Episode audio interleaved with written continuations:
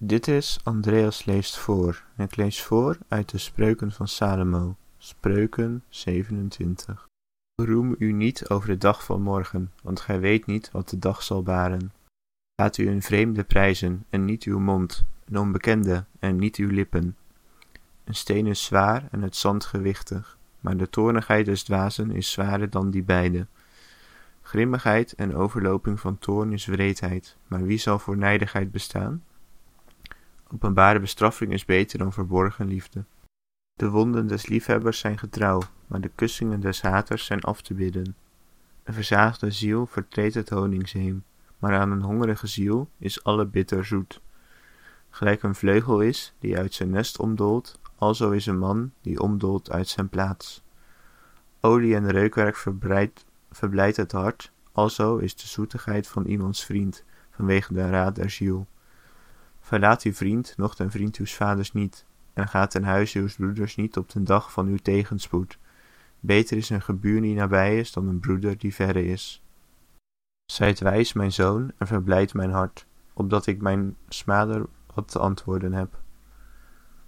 De klukzinnige ziet het kwaad en verbergt zich. De slechten gaan heen en door en worden gestraft. Als iemand voor een vreemde borg geworden is, neem zijn kleed en pand hem voor een onbekende vrouw. Wie zijn vriend zegent met luider stem, zich des morgens vroeg opmakende, het zal hem tot een vloek gerekend worden. Gedurige druiping ten dagen des slagregens en een kijfachtige huisvrouw zijn even gelijk. Elk een die haar verbergt, zou den wind verbergen, en de olie zijn rechterhand die roept. IJzer scherpt men met ijzer, alzo scherpt de man het aangezicht zijns naasten. Die een vijgenboom bewaart, zal zijn vrucht eten, en die zijn Heer waarneemt, zal geëerd worden.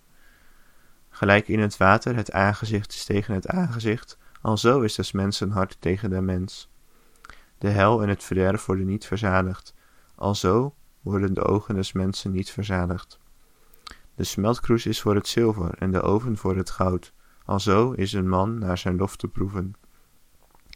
Als ziet gij den dwaas in een mortier met een stamper, in het midden van het gestoten graan, zijn dwaasheid zou van hem niet afwijken. Zijt naastig om het aangezicht uw schapen te kennen. Zet uw hart op de kudden. Want de schat is niet tot in eeuwigheid, of zal de kroon van geslacht tot geslacht zijn? Als het gras zich openbaart en de grasscheuten gezien worden, laat de kruiden der bergen verzameld worden. De lammeren zullen zijn tot uw kleding, en de bokken de prijs des velds. Daartoe zult gij genoegzaam van geitenmelk hebben tot uw spijze, tot spijze van uw huis en leeftocht uwer maagden.